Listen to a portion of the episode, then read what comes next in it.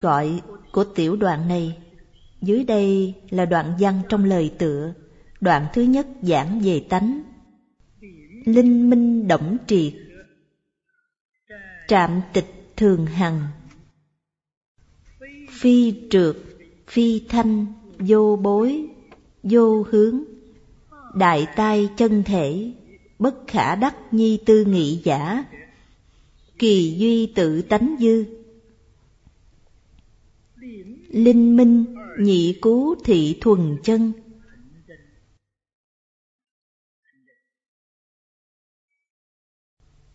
Phi trượt, nhị cú thị tuyệt vọng.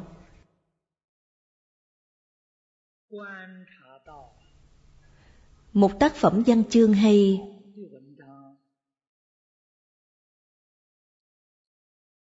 Phải hội đủ bốn điều kiện là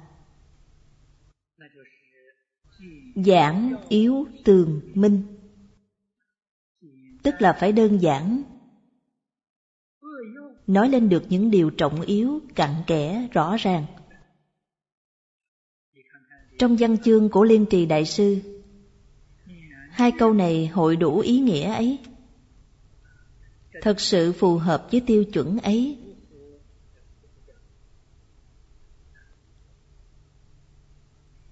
Có rất nhiều đồng tu.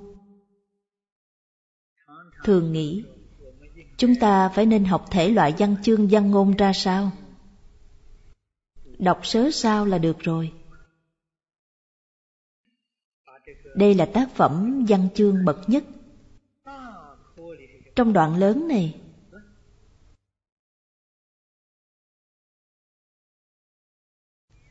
tiểu đoạn thứ nhất nói về thuần chân tức, chân như bổn tánh.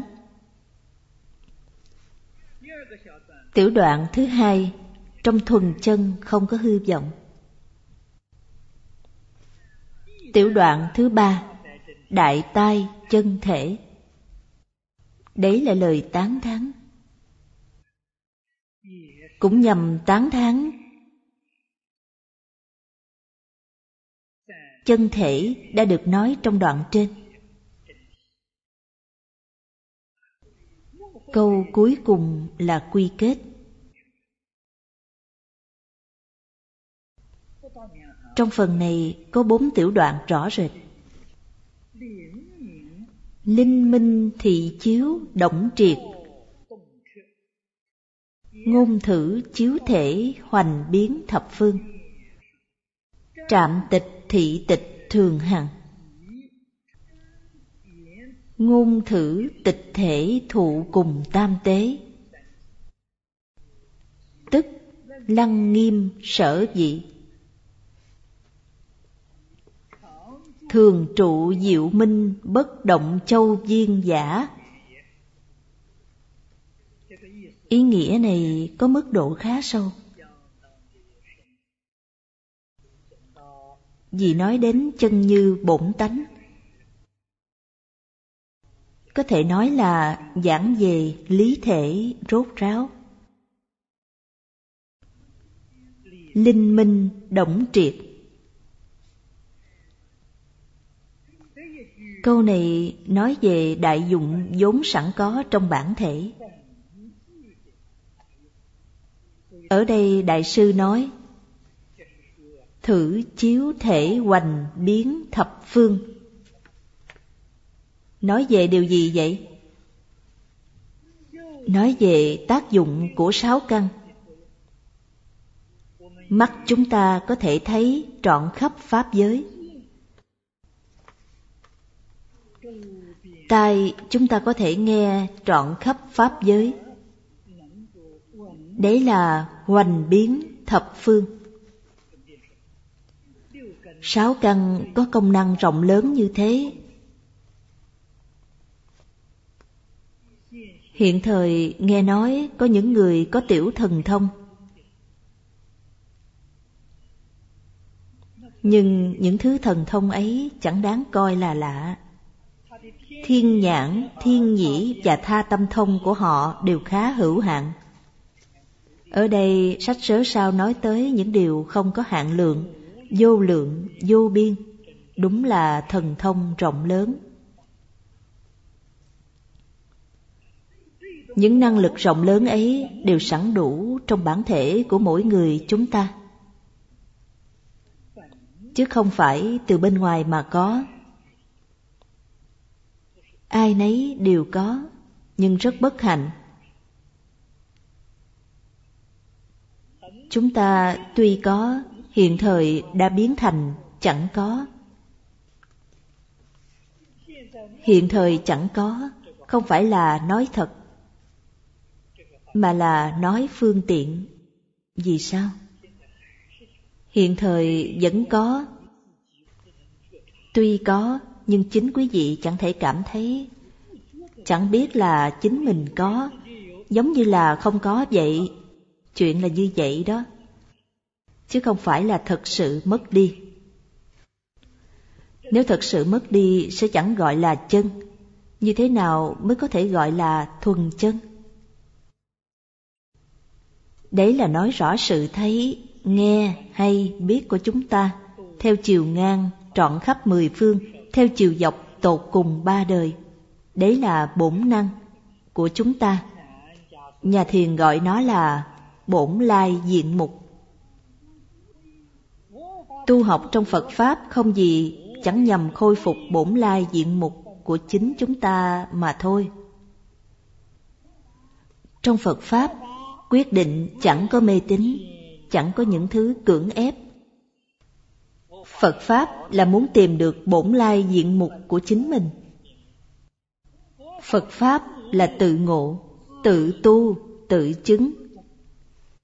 Ngay như pháp môn tịnh độ được gọi là nhị lực pháp môn, điều chủ yếu nhất vẫn là dựa vào chính mình. Nếu hoàn toàn dựa vào người khác rốt cuộc nhất định sôi hỏng bỏng không? Ở đây đại sư dẫn dụng Kinh Lăng Nghiêm vì Kinh Lăng Nghiêm nói rất rõ ràng. Tôn giả A Nan có quan hệ mật thiết với Thích Ca Mâu Ni Phật, nhưng tôn giả A Nan có thể dựa dẫm Thích Ca Mâu Ni Phật hay chăng? Ngài A Nan tự nghĩ Phật là anh lớn của ta, là chỗ dựa tốt nhất, kết quả chẳng được gì. Không thể dựa dẫm được nhất định phải cậy vào chính mình. Hiểu rõ đạo lý này, quý vị mới biết hết thảy ngoại đạo trong thế gian vẫn dựa dẫm ỷ lại thần minh, dựa dẫm thượng đế, rốt cuộc nhất định sôi hỏng bỗng không? Học phật mà chẳng biết nghĩa chân thật trong phật pháp. Dựa dẫm ý vào phật, bồ tát ngay cả Ngài A Nan cũng không có cách nào dựa dẫm được chúng ta và Thích Ca Mâu Ni có quan hệ càng nhẹ mỏng hơn so với quan hệ giữa Phật và A Nan, càng chẳng thể dựa dẫm, nhất định phải biết cậy vào chính mình. Trong phần trước có nói, cầu Phật Bồ Tát gia trì cũng phải dựa vào năng lực của chính bản thân mình. Bản thân không có sức thì thần lực của Phật Bồ Tát chẳng thể gia trì được. Bản thân đầy đủ tam học, tam tư lương, thần lực của Phật mới gia trì được. Nếu bản thân chẳng có mảy may điều kiện nào, hoàn toàn dựa dẫm ý vào Phật, Bồ Tát, chắc chắn chẳng thể dựa dẫm được. Chúng ta nhất định phải hiểu rõ điều này. Đại sư đem ý nghĩa này bảo với chúng ta, nói cho chúng ta biết pháp môn này có căn cứ lý luận chân thật, chúng ta mới có thể tin tưởng. Ngài nói pháp môn này bao trùm tám giáo. Nhiếp trọn năm tông, chúng ta tin tưởng biết cách nói ấy là sự thật. Chẳng khoa trương. Trạm tịch thường hằng trạm là tỷ dụ. Giống như nước thanh tịnh, chẳng ô uế tí nào. Nhìn xuống mặt nước nhìn thấy đáy ao. Rõ ràng, trong dắt dùng điều ấy để tỉ dụ chân tánh của chúng ta. Lục tổ đại sư nói, bổn lai vô nhất vật, hà xứ nhạ trần ai. Trạm tịch có nghĩa là thường hằng. Thường là vĩnh viễn giống như vậy, quyết định chẳng thay đổi, từ vô thủy kiếp trước đã là như vậy. Lúc điên đảo, mê hoặc cũng giống như vậy. Khi giác ngộ cũng là như vậy. Lúc điên đảo, mê hoặc cũng giống như vậy. Tuyệt đối chẳng thể nói bổn tánh của Phật và bổn tánh của chúng ta khác nhau. Không thể nói như vậy được. Bổn tánh của Phật, bổn tánh của súc sinh, bổn tánh của địa ngục và bổn tánh của ngạ quỷ hoàn toàn giống nhau. Nói theo thể của tánh thì chắc chắn chẳng khác nhau. Đó gọi là chân. Chân là thuần chân. Thực sự vĩnh viễn là chân. Nhìn từ phương diện chân thì như Kinh Hoa Nghiêm, Kinh Viên Giác đã nói Nhất thiết chúng sanh bổn lai thành Phật. Câu này nói theo phương diện thuần chân. Chẳng khác nhau mà biến thành khác nhau là do mê. Mê rồi sẽ biến đổi hình dạng. Nhưng mê chỉ là biến đổi trên mặt tướng. Chứ thể chẳng biến đổi thể luôn luôn vĩnh viễn, bất biến. Ngôn thử tịch thể thụ cùng tam tế. Quý vị nhất định phải nhớ chiếu và tịch là một thể. Do vậy, tịch và chiếu có thể dùng làm thể và dụng của lẫn nhau. Chiếu là thể. Tịch là dụng. Hoặc tịch là thể. Chiếu là dụng. Do tịch và chiếu không hai. Nên đều có thể coi là thể. Cũng như đều có thể coi là dụng. Chiếu là trí huệ, tịch là thiền định, là nhất tâm. Do vậy, định và huệ có mối liên hệ hết sức mật thiết. Câu thứ nhất là nói tới huệ thể trong bổn tánh. Câu thứ hai nói về định thể. Kinh Lăng Nghiêm có nói tới Lăng Nghiêm Đại Định Lăng nghiêm đại định được nhắc đến trong câu kế tiếp. Tức lăng nghiêm sở dị, thường trụ diệu minh bất động châu duyên. Đấy chính là lăng nghiêm đại định. Lăng nghiêm đại định chẳng do tu mà có mà là sẵn có thường trụ và bất động là ý nghĩa trạm tịch thường hằng. Diệu minh và châu duyên là ý nghĩa linh minh động triệt. Câu nói văn tự khác nhau nhưng ý nghĩa hoàn toàn là một. Tiếp theo đây là lời giải thích về câu phi trượt, phi thanh, vô bối, vô hướng. Tu chứng tức bất vô nhiễm ô tức bất đắc, cố phi trượt. Từ đàn kinh, chúng ta thấy, khi vĩnh gia đại sư gặp lục tổ, đã nói hai câu này. Hai câu này rất quan trọng. Ngàn dạng phần chớ nên coi thường. Đã là linh minh trạm tịch. Mỗi cá nhân chúng ta đều sẵn đủ, vậy thì còn phải tu gì nữa? Không cần tu. Nếu quý vị nghĩ như vậy chính là chấp lý phế sự. Chấp trước nơi lý, dứt bỏ sự tu.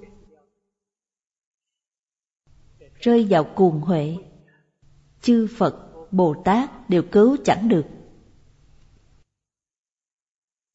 Những kẻ cuồng huệ không ai chẳng đọa địa ngục.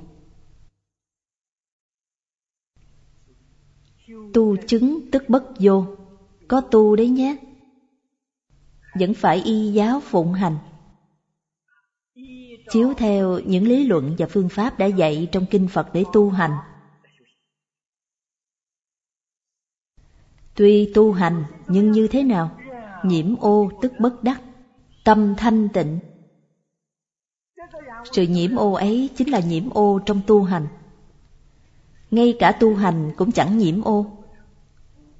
Gọi là nhiễm ô là vì chấp vào tướng, đó là chấp trước. Đọc hai câu này thấy rất mâu thuẫn. Tu hành thì phải chấp trước, không chấp trước thì tu cái hạnh gì đây? Tu nhưng đừng chấp trước, không chấp trước nhưng vẫn tu. Chấp trì danh hiệu là tu hành. Đấy là chấp trước mà không chấp trước. Không chấp trước mà chấp trước. Chấp trước và không chấp trước chẳng hai. Đó là ý nghĩa của hai câu này. Nói rõ hơn, chúng có nghĩa là chấp trước trên mặt sự, đừng chấp trước nơi lý về sự, hàng ngày chúng ta phải niệm một ngàn câu Phật hiệu, chẳng thiếu một tiếng nào. Phải nhớ điều này, chấp trước trên mặt sự. Về lý phải hiểu trong tâm thanh tịnh, chẳng nhiễm mảy trần. Vận dụng công phu như vậy, vận dụng trong ba năm, không một ai chẳng thành tựu. Thành tựu khá cao minh, quyết chẳng phải là thành tựu tầm thường. Niệm Phật như vậy là lý niệm. Lý sự bất nhị, lý sự hệt như một. Đấy là ý nghĩa phi trượt. Trong hết thảy các pháp, chúng tôi chỉ nêu ra một điều quý vị phải biết nghe.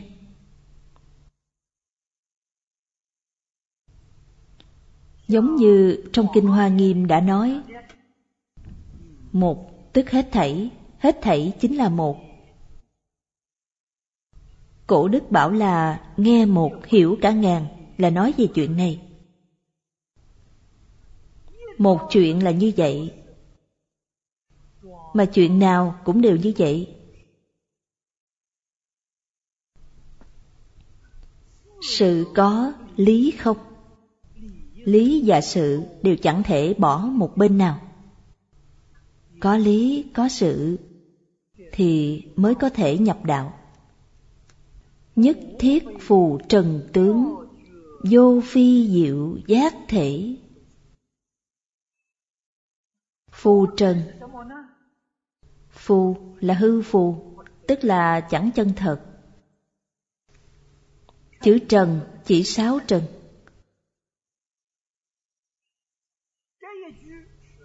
Câu này phím chỉ vũ trụ nhân sinh, sâm la dạng tượng. Những tướng này do đâu mà có? Tướng là do diệu giác minh tâm biến hiện. Thể của nó là chân như bổn tánh.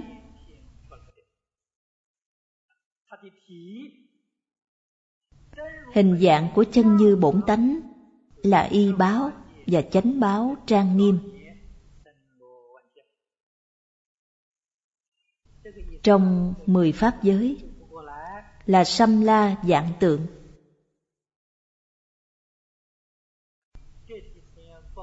Nếu chưa hiểu ý nghĩa này thì chúng tôi lại nêu ra một tỷ dụ vàng rồng. Vàng rồng có hình dạng như thế nào? Quý vị thấy những món đồ bằng vàng, chẳng hiểu ư? Chúng là tướng phù trần, tức tướng phù trần của vàng rồng. Nếu là từng khối vàng, thì quý vị có thừa nhận chúng là vàng hay không?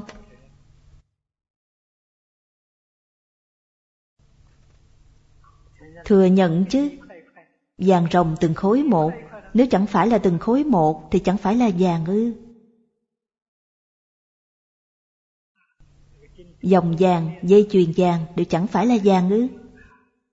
Không có tướng, nhưng có thể tùy duyên hiện hết thảy tướng. Hết thảy những tướng ấy đều là vàng rồng. Vàng tỷ dụ thể, các món vật tỷ dụ tướng. Hết thảy tướng phù trần đấy. Nếu quý vị hỏi tướng của chân như bổn tánh là gì, hình dạng như thế nào ư? Hiện thời sáu căn của chúng ta tiếp xúc cảnh giới sáu trần. Đấy chính là hình dạng của chân như bổn tánh. Nếu quý vị hoảng nhiên đại ngộ, chẳng phải là quý vị kiến tánh ư? Tôi không kiến tánh. Giống như thấy một đống đồ bằng vàng, nhưng tôi không thấy được vàng rồng. Tôi thấy đây là vòng đeo tai kia là dây chuyền đeo cổ. Không thấy được vàng rồng. Ngày nay chúng ta không thấy tánh giống như bày ra trước mặt hàng ngàn hàng dạng món đồ bằng vàng mà chẳng thấy được vàng rồng, chẳng tìm được vàng rồng. Do vậy Đức Phật bảo là kẻ đáng thương. Đáng thương như thế nào?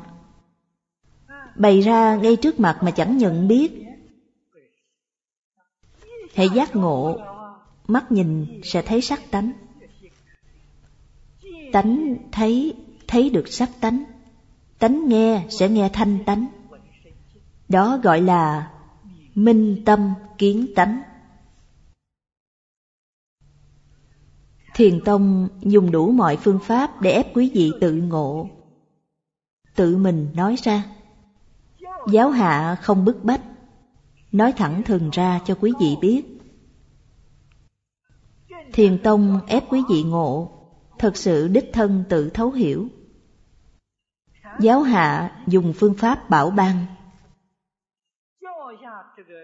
Thường là do quý vị chẳng khéo dụng tâm phản tỉnh, nên thường là che bích nơi lối ngộ. Nói cách khác, quý vị vĩnh viễn chẳng thể khai ngộ là vì sao? Chết cứng nơi giáo tướng chết cứng nơi ngôn ngữ, văn tự chẳng thể khai ngộ. Nếu khéo dụng tâm sẽ chẳng khác gì thiền tông. Đấy là hai cách dạy học khác nhau, mỗi cách có ưu và khuyết điểm riêng. Do vậy, chân tánh ở ngay trước mắt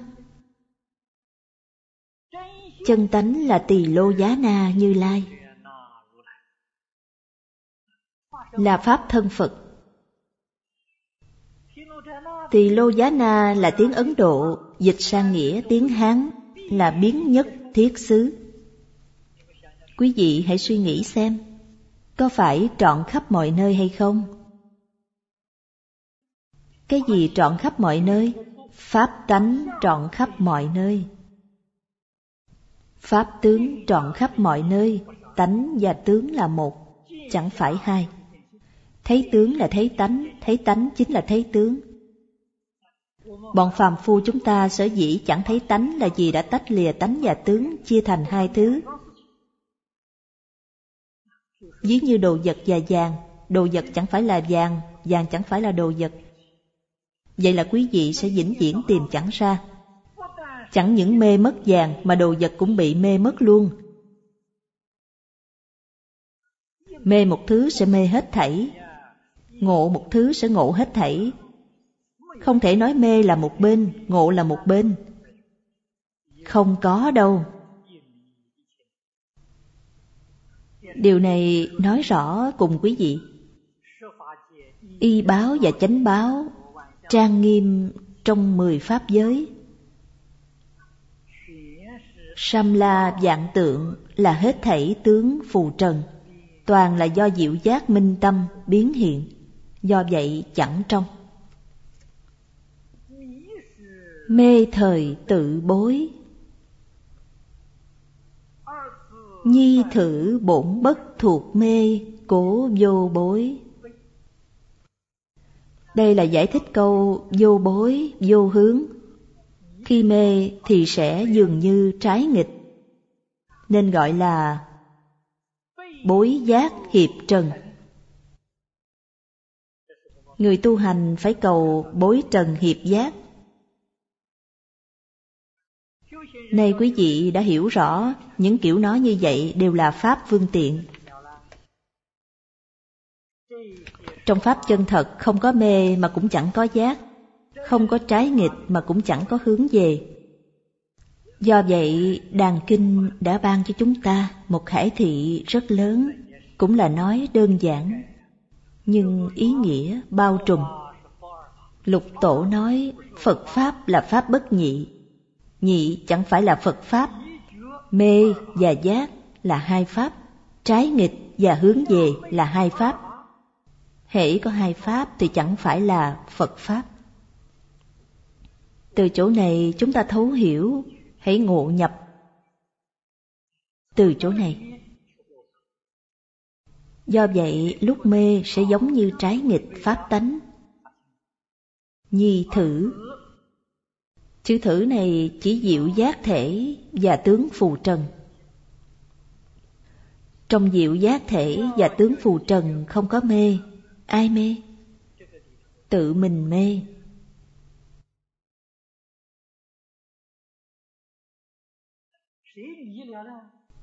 Cảnh giới bên ngoài không mê, những tướng bên ngoài không mê.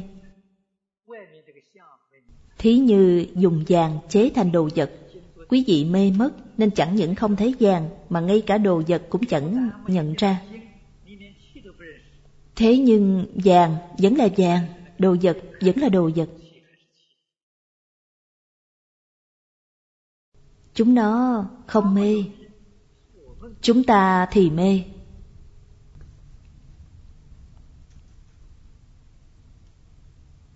Chính chúng ta không nhận biết. Mê rồi, chẳng nhận biết tánh, Mà cũng chẳng nhận biết tướng. Tánh lẫn tướng đều mê. Do vậy, mê là chính mình mê. Chẳng liên can gì đến tánh và tướng. Nói theo tánh và tướng thì chẳng có trái nghịch. Tìm không ra hiện tượng trái nghịch ấy.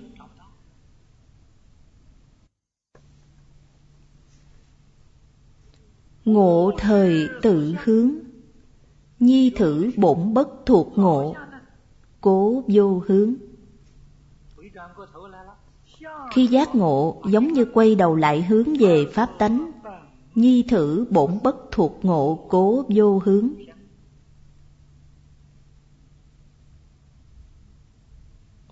Trong chân như bổn tánh, Không có mê mà cũng chẳng có ngộ. Có mê nên mới nói ngộ. Mê là do đối ứng với ngộ mà nói. Ngộ là do đối ứng với mê mà nói vốn đã chẳng có mê. Ngộ do đâu mà có Tìm mê lẫn ngộ đều chẳng được. Chúng ta nói tới bổn tánh, chân tâm. Chân như đều cảm thấy chẳng dễ hiểu cho lắm. Thường bị những danh từ ấy làm khó.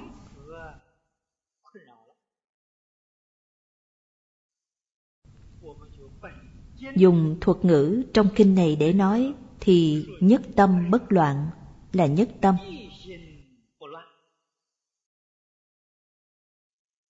Chân như bổn tánh là gì? Chính là nhất tâm. Nếu có mê và ngủ tức là nhị tâm. Nếu có hướng về hay trái nghịch, thì cũng là nhị tâm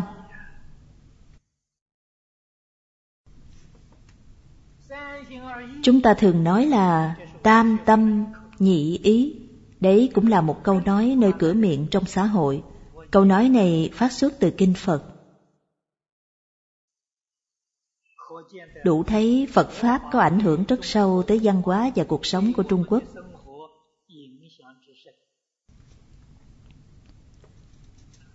Tam tâm là tâm, ý, thức.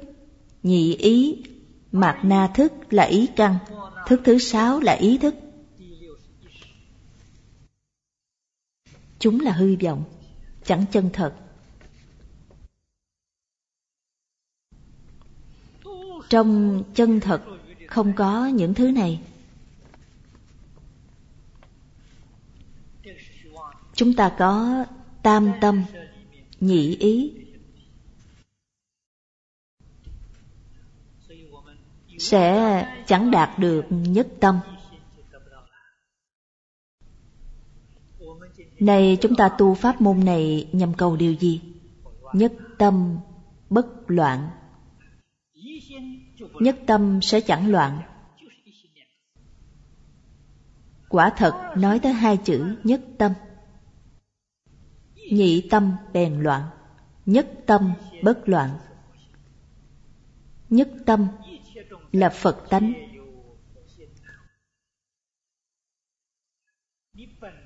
Hết thảy chúng sanh đều có Phật tánh, quý vị vốn là nhất tâm, cho đến hiện thời, nhất tâm vẫn chẳng mất. Khi mê thì dường như có mất đi, thật ra trong nhất tâm không có mê, cho thấy nhất tâm chẳng bị mất. Lúc ngộ dường như đạt được, nhưng trong nhất tâm không có ngộ, chẳng có được hay mất. nay chúng ta dùng một câu Phật hiệu để cầu gì? cầu chân như bổn tánh, cầu nhất tâm. Khi nào nhất tâm hiện tiền, khi ấy sẽ gọi là thành Phật. Chứng đắc nhất tâm là thành Phật. Chỗ khác nhau giữa tâm Phật và tâm chúng sanh là Phật, thì nhất tâm hiện tiền, nhất tâm khởi tác dụng. Phàm phu tuy có nhất tâm, nhất tâm cũng hiện tiền, nhưng do mê chẳng giác, vọng tưởng khởi tác dụng, nên gọi là phàm phu. Tức viên giác sở vị, nhất thiết chúng sanh bổn lai thành Phật. Sanh tử, niết bàn, do như tạc mộng, giả dẫn một đoạn kinh viên giác để chứng minh. Kinh Hoa Nghiêm cũng nói giống như vậy. Đức Phật nói, nhất thiết chúng sanh, bổn lai thành Phật. Hết thảy chúng sanh giống đã thành Phật là nhìn từ góc độ nào? Chúng ta hiểu rõ, Ngài nhìn từ chân tánh, nhìn từ bản thể của chân tâm. Hết thảy chúng sanh vốn đã thành Phật là thật, chẳng giả tí nào sanh tử và niết bàn là tương đối là hai pháp hai pháp thì hư huyễn chẳng thật giống như nằm mộng chẳng phải là chân thật mộng có hay không? Có mộng. Mộng có đáng sợ hay chăng? Chẳng đáng sợ. Nếu quý vị chẳng biết là mộng thì mộng sẽ đáng sợ. Quý vị biết nó là mộng thì đâu còn gì để nói nữa. Cổ Đại Đức thường nói, Đại tác mộng trung Phật sự.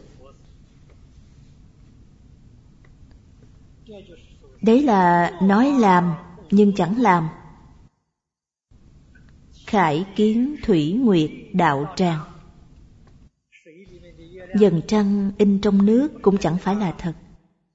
Đạo tràng là đạo tràng bóng trăng trong nước. Phật sự là Phật sự trong giấc mộng. Đừng coi là thật. Sự là có hay là không? Trong phần trên,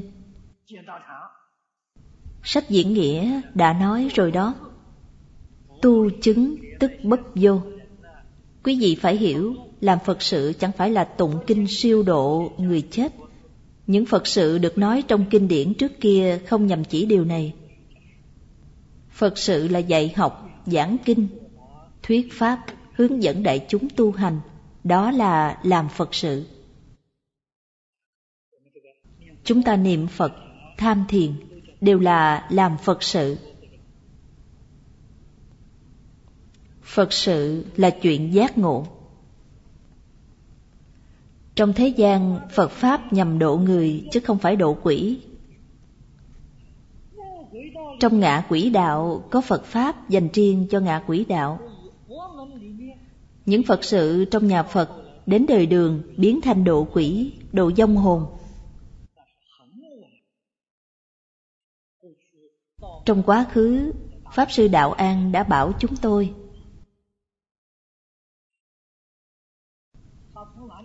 Những chuyện siêu độ là từ sau loạn An Sử, An Lộc Sơn, đời đường, tức là thời đường Minh Hoàng. Khi ấy quốc gia loạn lạc rất dữ dội. An Lộc Sơn làm phản.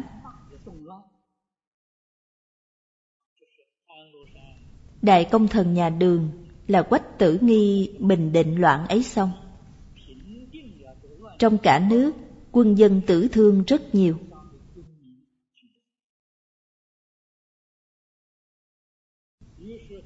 Do vậy, triều đình lập một ngôi chùa tại mỗi chỗ chiến trường, đặt tên là Khai Nguyên Tự.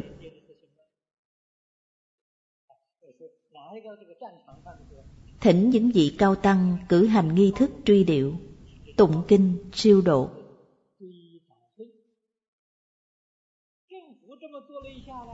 Chánh phủ làm như thế, dân chúng ai nấy bắt chước.